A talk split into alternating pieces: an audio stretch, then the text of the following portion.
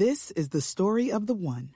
As head of maintenance at a concert hall, he knows the show must always go on. That's why he works behind the scenes, ensuring every light is working, the HVAC is humming, and his facility shines. With Grainger's supplies and solutions for every challenge he faces, plus 24 7 customer support, his venue never misses a beat. Call quickgranger.com or just stop by. Grainger, for the ones who get it done.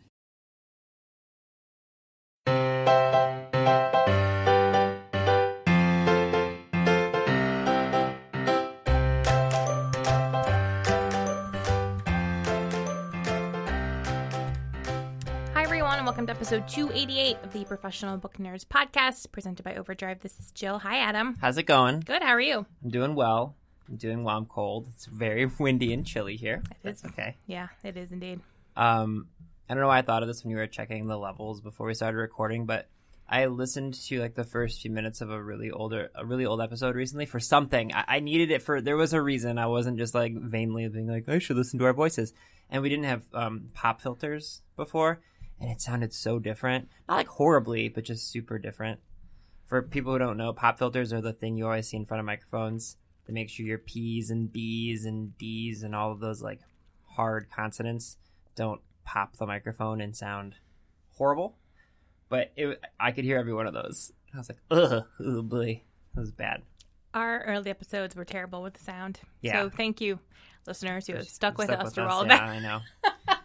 well, then I always feel bad because a lot of people, you know, when you hear a, po- a podcast for the first time, like we're on episode, would you say 288?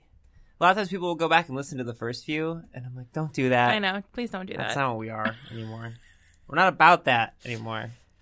Anyway, uh, today's episode is our December books. Think we just did November's books. Feels like it. October felt like it took three years. November felt like it took three minutes. Just it's crazy. That seems accurate. Yeah. Um, for people who might be new or checking in just relatively recently, every end of each month we preview the books we're most excited about for the upcoming month. So Jill and I create a list, usually about the same amount of books each. I have 10. I have eight. Okay. We don't tell each other what the books are ahead of time because we have a pretty good feel on what each other's reading uh, preferences are after I am worried there's one on here that you put. I was actually gonna say I think I have two or three that we might align with, just because December is kind of the there's not always a ton of releases. There was not a ton. Um, but we go back and forth, and then we will put all of the titles in our show notes, so you can go there and see everything. We, we link them all to overdrive.com, so you can read a sample of the book, and then you can go find it at your library. Also, if you go to our website professionalbooknerds.com, um, and I think it's the second button on the top of the page. There's a about us button, and that has our monthly list on there as well. So don't have to worry about writing them down and everything like that. Um, someone asked like recently, like where do I find these books? I'm driving when I'm listening. So in the show notes, um, Unless we forget, which I think happened last week. maybe last yeah, but we're good about it for the monthly ones For the monthly ones, we are. because then we take those monthly lists and we tell all of our account managers for our publishers, we're like, hey, go tell our publishers all the books we talked about. Yeah. Um, so that's what that's the main stuff. You mentioned maybe you wanted to talk about our 30 day book challenge. Do you want to do that or or no? Putting on the spot. I'm sorry. Oh, I mean, whatever. We Okay. can or not. But do you want to remind people what it is really Sure. quickly? That was super awkward. So I know. I'm sorry. that's okay. So we um, should talk about this before we start recording, Adam. Gosh. so we have a 30 day book challenge that you can do on social media, um, Twitter, Instagram, whatever. Um, you can find the little graphic on our um, various social media uh, sites. Um, we are on Twitter and Instagram at Pro Book Nerds. You can also find the graphic on our website, professionalbooknerds.com. And it's just one of those things where, you know, there's a different challenge for every day, whether it's a book um, by an off like your favorite book by your favorite author or um, an anthology that you love or there's like there's 30 of them 30 of them. Yeah. so Adam and I started on um, November 1st. So if you've been following us, which you should if you're not already, um, ours will be ending soon. But you can really start this anytime you want. Just jump on in with um, all of your 30 books and be sure to tag us because I always like seeing everybody else's. Also, Jill did a really good thing. Um, I'm really good with social media and I'm great on Instagram, except for when it comes to highlights, which I am still learning how to create. So Joe made highlights for our book challenges. So if you want to go see everything that Jill or I or Jill and I have put as our suggestions, you can go to our Instagram like, homepage, I guess they mm-hmm. would call them, and there's our little highlights right there, and you can see the whole month. It's really easy because it's the only highlights we've ever made. It's a Jill one and there's an Adam one. There you go. So, okay, you want to dive into the books? Sure. All right, I'll start because I have, like I said, I have ten, but I'm pretty sure we're gonna align. Okay. So the first one I have is Once Upon a River by Diane Setterfield. Is this is this what you thought we would have? No, I had a different one I thought we would have. Okay, so we both have this one too. Yep. Uh, see, December's tough. Uh, well, we can both talk about it then. So, on a dark winter's night in, in in an ancient inn on the River Thames, an extraordinary event takes place. The regulars are telling stories while to kind of pass the time in the dark hours of the night, and then the door bursts open, and there's this grievously wounded stranger, and in his arms is a lifeless body of a small child. Hours later, the the, the girl comes back to life, uh, but she can't talk and she can't tell anyone who she is or where she came from. And everyone in this inn seems to have a thought about who she might be. There's this family who had a long lost daughter who disappeared for a couple years. There's uh, someone else who has like there's just a very there's various people who no one knows who this child is, and the child obviously can't tell them. So I was trying to figure out who the child actually is, and it just seems really really interesting. Um, kind of like a mystery sort of a thing. So, um, Diane Setterfield's previous book, The Thirteenth Tale, is in my like my top ten books of all time. Oh, had I have known that, I wouldn't have put this on my list. Yeah. So, um, I'm very excited for this one because I love The Thirteenth Tale. Love it. Love it. If you have not read it, you should. It's a book for book lovers. There's some mystery in there. There's some mysterious book stuff in there. It's great. Oh, like it's about books. It is a book about books. Okay. Yeah. The I haven't read that. I haven't read that one, so I was just curious. So I'm very excited for this one. Interesting. Okay. Also, not for nothing, the cover is really fun. It's like a river that ends in a swan head, and it's pretty fantastical. I like it. Okay, sorry. That's, That's Once okay. Upon a River by Diane Setterfield. Um, so this my first one is Born to Be Posthumous by Mark Dery. This is gonna be a bad month. oh, yep, I have this one too. It looks amazing. So this is about the art of Edward Gorey, who, if you have seen his art, you know. Like if you go look for Edward Gorey, you'll be like, oh yeah, those. Um, so this is just sort of about who he is, and um, just sort of talks about all of the books he has illustrated, all of his illustrations and his own books, and um, there's correspondence and interviews with people like John Ashbery, Donald Hall, Lemony Snicket, Neil Gaiman. I mean, Yeah, just to put in perspective, Edward Gorey is like he's considered like the father of goth, kinda. Like that's and that's actually in the description. Like if you are wondering like what are they talking about, picture um like Tim Burton style Mhm. or you know anything like you said like Neil Gaiman style like Um, did you ever watch Six Feet Under? Yes. There's a children's book series that's mentioned frequently between Brenda and her brother, and every time I look at them, I'm like, those look like Edward Gorey books. Yeah, Edward Gorey, and he and as a person, he was, he was super reclusive and like really just strange, and he's the exact type of person who you'd think would make the artwork that he made. Um, I was trying to find the audiobook at our local library, but they don't have it at the moment. Mm. Did you recommend it? I couldn't. It wasn't recommendable. The audiobook th- wasn't. Is The there an audiobook of it? It appears as if there was on Oh. overdrive.com. I'm gonna have to check the. I Uh, don't know. well, you know, so you know how there's various rights and locations, and I'm thinking maybe the audiobook might not have U.S. rights or something. Oh, you were looking at overdrive.com. well, first I looked at overdrive.com and saw that it had an audiobook, and then I went to our local library and tried Okay, yeah, no, it. that okay, yeah, it could be a rights thing. Yeah, which I hope not, because I want to listen to it. My next one is Pandemic by Robin Cook. Did not put it on here. Oh, whew. okay. I was, if, if we had gone like the first couple of these, I we would just made it to stop the podcast. Um, so I, after William Goldman passed away, I decided I wanted to read a bunch of William Goldman books I'd never read, and Marathon Man was one that everyone always talked about, and it's a wonderful movie, but I'd never read the book, and so I went back and I read it, and it's like a, it's a mystery kind of thriller, And so now all of a sudden, I never really read read a lot of thrillers, but now I'm like in this thriller kick, and this falls right in that. So, um, Pandemic kind of sounds almost like 28 Days Later meets what I wanted the strain to be that garbage FX show um, about the vampires that everyone thought was like a sickness. Anyway, when an unidentified, seemingly healthy woman collapses in on, on, a New York City subway and dies upon reaching the hospital, her case is eerily remind uh, is an eerie reminder of the 1918 flu pandemic, and so they're trying to figure out what's wrong with her. Um, and they there's a couple weird things that happen after they inspect and do an autopsy. Uh, first, she's had a heart transplant, and the second is that against all odds, her DNA matches that of the transplanted heart, which shouldn't make sense. You shouldn't have a heart transplant and also have the DNA of the person who you took. So trying to figure out what happened, and it's just this whole like biotechnology and gene editing type of a thing. And I'm really, it sounds really interesting. I don't normally read this type of stuff, but so you've never read Robin Cook before? No, I've never. This is kind of what he Cook. does. He does like medical thrillers. So if you like it, there's a whole bunch more for you. Is there? Um, I love how you let me go on my spiel and you're like, oh, oh, honey. I'm no, I was like abduction. I'm trying to. Oh, I'm just looking at his. Own. I wasn't trying right to be now. like that. Sorry. No, no, no. You were. No, no, no. Oh, okay. That wasn't a bad thing. I was like, you were just like, let me do my whole thing, and you're like, he's done this for like what looks like. Sorry, no, I wasn't trying. I apologize. I no, you're good. that. I'm actually. I'm just scrolling through. I'm trying to look at the covers of other books to see if I recognize any of them. I don't. I feel bad about myself. Okay. That's okay. Sorry. What's next for you? Um, I have the Dakota Winters by Tom Barbash. And this is an evocative and wildly absorbing novel about the Winters, a family living in New York City's famed Dakota apartment building in the year leading up to John Lennon's assassination.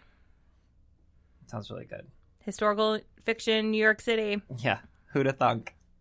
Um, shocking. I have it on here. You should send an email to Fiona Davis and recommend it to her. No, well, she her second book was about the Dakota, so I, that's what I was going to yeah. say. I remember that. Um, my next one is Art Matters. Yeah, I did it again. I'm just like librarian explaining all over this. No, you're good. Speaking of libraries, my next one is Art Matters by Neil Gaiman and illustrated by Chris uh, Riddle.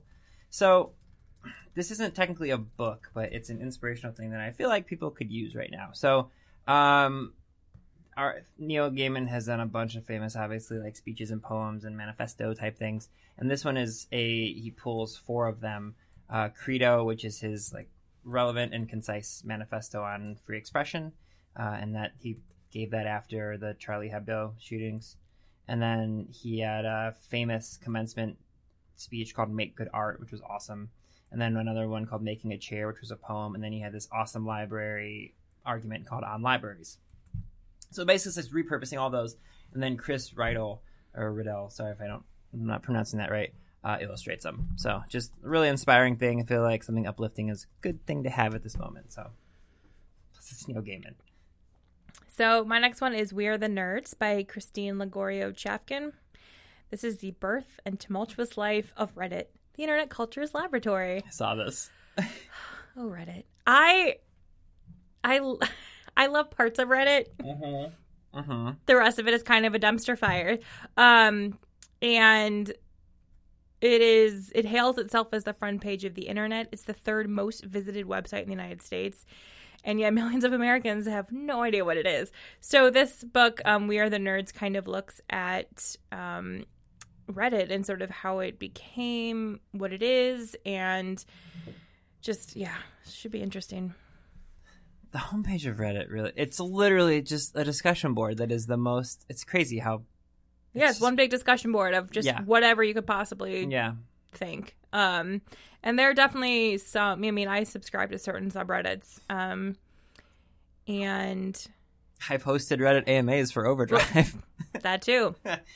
um, that too. So I feel I feel I I go on there from time to time, but also I avoid it from time to time. Yeah, there's just certain subreddits where I'm like, I can't go there mm-hmm. because I just don't want to. But I will tell you though that I first, I will tell you, I will confess that I first signed up for Reddit because of Westworld. Because Westworld mm. is one of mm. those shows where all you wanted to do in between episodes was talk about it. Yeah. And go like deep dive talking about it. And so Reddit was That's what Reddit is great for is deep dives into like shows and theories on books and movies and stuff. The funny thing though with the Westworld subreddit is that we had we I say we collectively, the Westworld subreddit had figured out a lot of the twists. Yeah. I mean, no, and I and I include myself in that. I had like a whole document No, I believe you. I just with timelines. no, I just love like speaking for the Westworld Reddit team, there was a contingency of us, the royal we. the royal we. Uh, no, I'm I'm not kidding you. I had this like huge document with timeline. I mean, like you know me, like I Mhm. get very whatever. Um, yeah. So it was fun during Westworld, but people got mad. Yeah. like other because like they spoil everything and and um, it's like a whole. I, See, I feel like, and I feel like this way for Game of Thrones. Um, Christina, who comes on here all the time, her husband Scott. Scott gets more conversations about him from me on this podcast than anyone who's not actually a book person in the planet.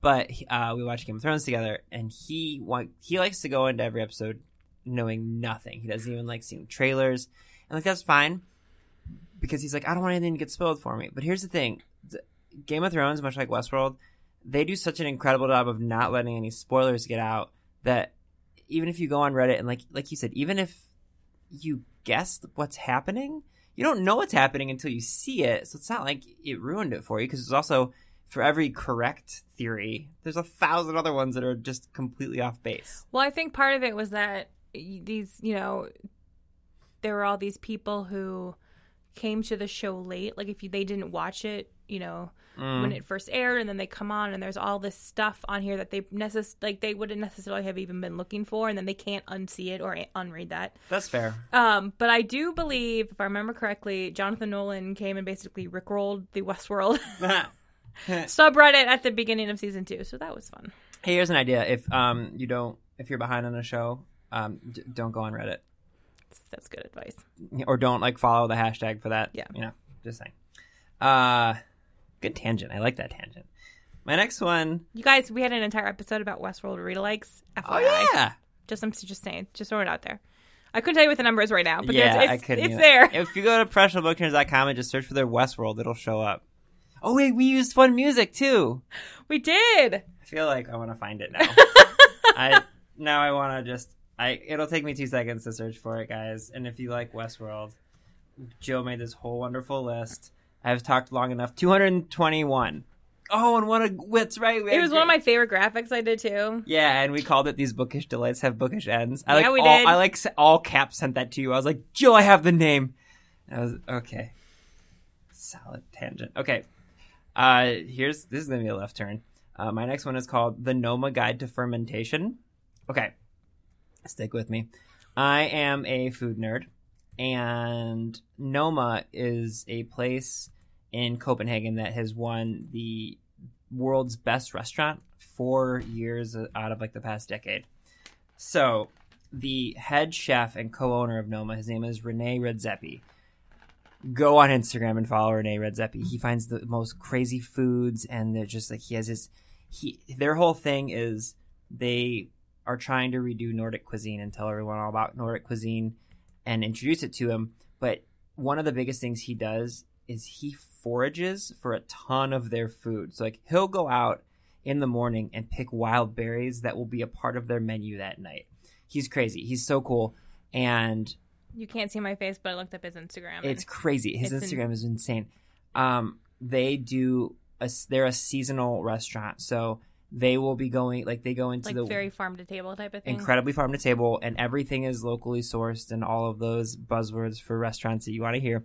But it's really cool because like winter in the nordic countries is heavily uh, fishing. It's fish so they'll have a huge fish time. But then um, all throughout the summer this past year i know all about the rush. i'm never going to go to this place because i'm never going to go to copenhagen i don't think. But all summer long it was entirely vegetarian. The whole menu was vegetarian um, and it's just really interesting. And so one of the main things that they do is they try to cook these really simple recipes. And if you look it up online, you won't believe me that they're simple, but like because they look beautiful and elaborate.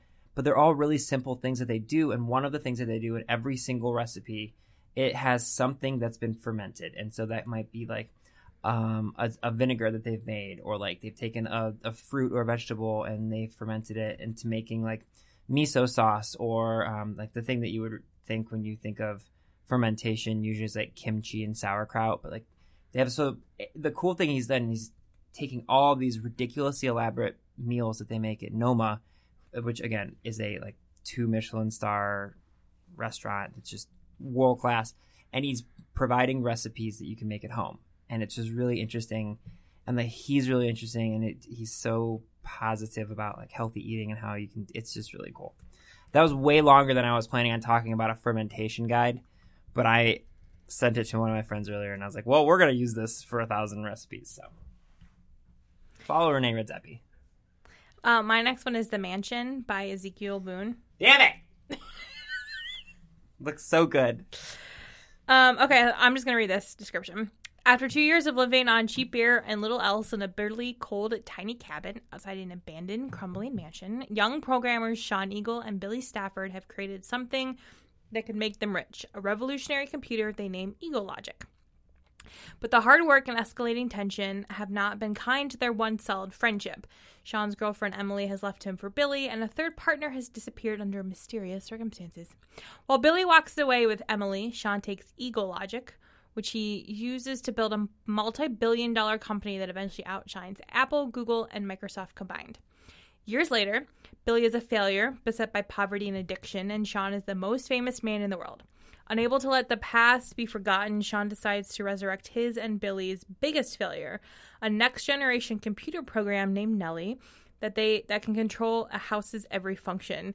He decides to set it up in the abandoned mansion that worked they worked near all those years ago. But something about Nellie isn't right, and the construction of the mansion is plagued by accidental deaths. Sean is forced to bring Billy back despite their long standing mutual hatred to discover and destroy the evil that lurks in the source code. I don't even know where to start with this. Okay, so we got like, we got like Hal in here taking over a house I yeah. It, with like Steve Jobs and like Wozniak kind of thing happening. So have you watched? Um, did you watch this year's American Horror Story? no.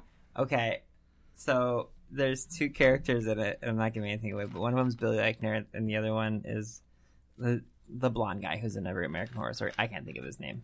Um, but they play these two these two tech bros who make a deal with the devil and they sell their soul so that they can become billionaires and also they can never die so like they just do cocaine like massive amounts the whole time and they create absurd stuff like this and it's all i could think of and i want to read this so much it technological haunted house sounds amazing Yeah. i'm so into it I just keep thinking about Hal. Yeah. From 2001 It- Space it- Odyssey. Like, that's just like Hal in charge of a house. I'm like, that sounds great. hell house That's going to end well. House Hell. Um, my my next one is called Light Years by Kass Morgan. Good. Okay, you gave me a look. Um, they describe it as Ender's Game meets the 100. Um, the 100 I think is a CW show. So this is YA science fiction. I think I had two or three of these. Um, but reading the description, it reminded me of like a YA version of Red Rising, which is why I got excited about it. So, reeling from the latest attack by a mysterious enemy, the Quatra Fleet Academy is finally admitting students from every planet in the solar system after centuries of exclusivity. Hotshot pilot Vesper, an ambitious Tridian citizen, dreams of becoming a captain, but when she loses her spot to a brilliant wisecracking boy from the wrong side of the asteroid belt, it makes her question everything she thought she knew. Growing up on the toxic planet Deva, Cormac will take any chance he can to escape his dead end life and join the academy, even if he has to steal someone's identity to do it. It goes on and on. There's several of these kids who are in here. So it basically sounds almost like you know, like your stereotypical group of young kids goes to a academy of some kind, but the twist of this one's a space opera. So I'm all for. Sometimes you don't need to overthink things. What is it called again? Light Years by Kass Morgan, K A S S. Um, yeah, sometimes you don't have to overthink things. If you just put like a group of kids in an academy and you throw it in space, I'm like, yeah, I'm good. That sounds wonderful. So my next one is The Disasters by M.K. England. I had this one too. It's which I- sounds very similar. I- Somewhat. somewhat. Yes. So this is the Breakfast Club meets Guardians of the Galaxy Mm-hmm. um, in a YA sci-fi adventure. Hotshot pilot Nax ha- Hall. Oh my god, they both say Hotshot Pilot. Phenomenal. Sorry, continue. This is the one I had a feeling you would have on your list as well. I did. So Hotshot pilot Nax Hall has a history of making poor life choices. So it's not exactly a surprise when he's kicked out of the elite Ellis Station Academy in less than 24 hours. But Nax's one-way trip back to Earth is cut short when a terrorist group attacks the academy. Nax and three other washouts escape, barely, but they're also the sole witnesses to the biggest crime in the history of space colonization and the perfect scape- scapegoats. On the run, Nax and his fellow failures plan to pull off a dangerous heist to spread the truth because they may not be Academy material and they may not even get along, but they're the only ones left to step up and fight. Yeah, I, I saw this and I was fully aware that they're both super similar, but I want to read them both. That's okay. Yeah. Plus the cover for that one looks really cool. It does look fun. Um, my next one is for the sake of the game. Uh, these are basically short stories inspired by the Sherlock Holmes canon. So they were edited and put together by Laurie R. King, uh, but the actual uh, stories are by a bunch of different authors. And this is, I think they've done this a few times now. Um, yeah, so the first ones are Echoes of Sherlock Holmes and In the Company of Sherlock Holmes. So those are the other two if you want more of these anthologies. But uh, ever since I started doing all of the Hercule Poirot books and then reading Seven and a Half Deaths of Evelyn Hardcastle, I'm all for these like deep in thought, like fun murder mystery things, which aligns with Sherlock Holmes. So I'm all for a bunch of short stories that are somewhat related. I guess some of these stories is like very Sherlock Holmesian, where they're like sh- the characters are actually in there, and then other ones it's just kind of related to something that might have something to do with Sherlock Holmes. So sounds interesting, and I'm all for anthologies. So that's for the sake of the game. My next one is The Day the Sun Died by Jan Link. I'm not sure. He um, is known as uh, one of China's most essential and daring novelists. And so this his is his newest um, novel, The Day the Sun Died. And in a little village nestled in the Balou Mountains, 14 year old Lee and his parents run a funeral parlor. One evening, he notices a strange occurrence. Instead of preparing for bed, more and more neighbors appear in the streets and fields, carrying on with their daily business as if the sun hadn't already set. Oh, Lee watches mystified as hundreds of residents are found dreamwalking. They act out the desires they've suppressed during waking hours. Before long, the community devolves into chaos, and it's up to Lee and his parents to save the town before sunrise. what's that called? The day the sun died. Whew. I did not see that. Sounds spooky. Yeah. I want to read that. Uh, my last one, because that's how many we've had in this in a list together, is uh, "We Can Save Us All" by Adam Nemett. Uh, this is is described by Keith Gessen as at a moment when it's hard to trust anyone who claims to see things clearly, Adam Nemett has written a smart, sensitive, terrifying novel about masculinity, philosophy, technology, and the end of the world. Feels very on brand with life. Um, so it's there's this place called the Egg, and it's an off-campus geodesic dome where David Fullman and his crew of alienated Princeton students train for what might be the end of the days. America is in a perpetual state of war. Climate disasters create a global state of emergency, and scientists believe its time itself may be collapsing. Funded by the charismatic Matthias Blue and fueled by performance enhancers and psychedelic drugs, a student revolution, a student revolution incubates at the egg, inspired by the superheroes that dominate American culture. This feels literally like everything that's happening in our actual life, um, and it's broken down as a basically brave, multi-layered examination of what may be the fundamental question of our time: just who's responsible for fixing all of this. So, if you use books for escapism, maybe don't read this one. Um, but it sounds really to me it, it's kind of, it sounds a lot like uh, an absolutely remarkable thing by Hank Green, um, where I'm hoping at the end it will be a message of kind of hope and positivity about people working together, as opposed to what unfortunately feels like the opposite a lot of times. Uh, my last one is Milkman by Anna Burns. Mm-hmm. So this one, um, for our European writer uh, listeners, has been out over there. Um, Anna won the Man Booker Prize for Milkman, and I believe she was the first Northern Irish writer to do so. But so it's now going to be available for American audiences. Um, in an unnamed city, middle sister stands out for the wrong reasons. She reads while walking, for one, and she has been taking French night classes downtown. So, when a local paramilitary known as the Milkman begins pursuing her, she suddenly becomes interesting. The last thing she ever wanted to be. Despite middle sister's attempts to avoid him and to keep her mother from finding out about her maybe boyfriend, Rumors spread and the threat of violence lingers. Um, from what I have understood about this book, um, Anna has written it in a unusual narrative, I Mhm. believe. Um, I saw that too. Yeah. yeah, if you read um, pieces about her having won the Man Booker Prize, um, that seems to to come up is just sort of her her sto- like the way she tells the story. And Yeah. not even the way she. I think the language, like the voice and language she uses for the book, um, it sounds unusual, uh, which I think is a good thing. But Yeah. I think it. You know, I think it sometimes is challenging for writers when they sort of deviate from the Yeah. the norm. But it's supposed to. I mean, it's supposed to be really good. I mean, I won the Man Booker. but yeah, won the Man Booker. Um, so that is all of our books. Yeah. That's it. Um, okay, so here's the thing. I was thinking about this. So we had not as long a list as normal, but we have some really cool things coming up for you guys throughout December.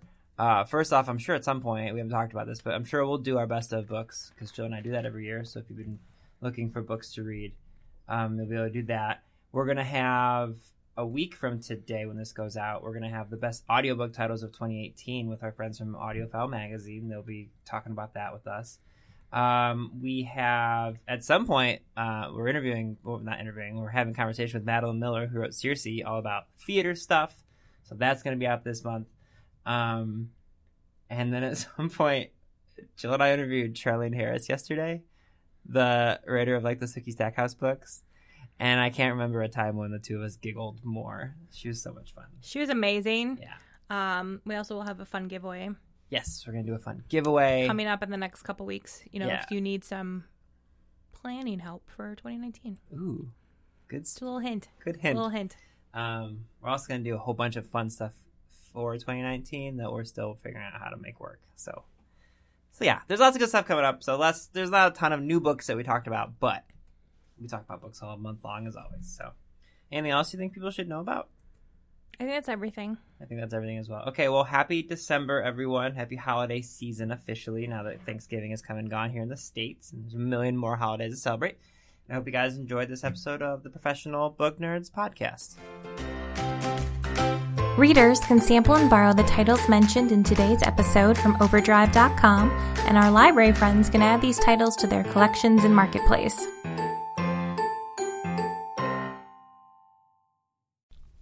You know, a lot can happen in seven minutes, and luckily, that's how long it takes me to tell a story. My name is Aaron Califato, and I'm the creator of Seven Minute Stories. I'm proud to partner with Evergreen Podcasts, and I'd like to invite you to join me on this journey. I'm going to take you on some crazy roller coaster rides using my unique extemporaneous storytelling style, and together, we're going to try to make sense of the world, all through the art of storytelling, and all in approximately seven minutes.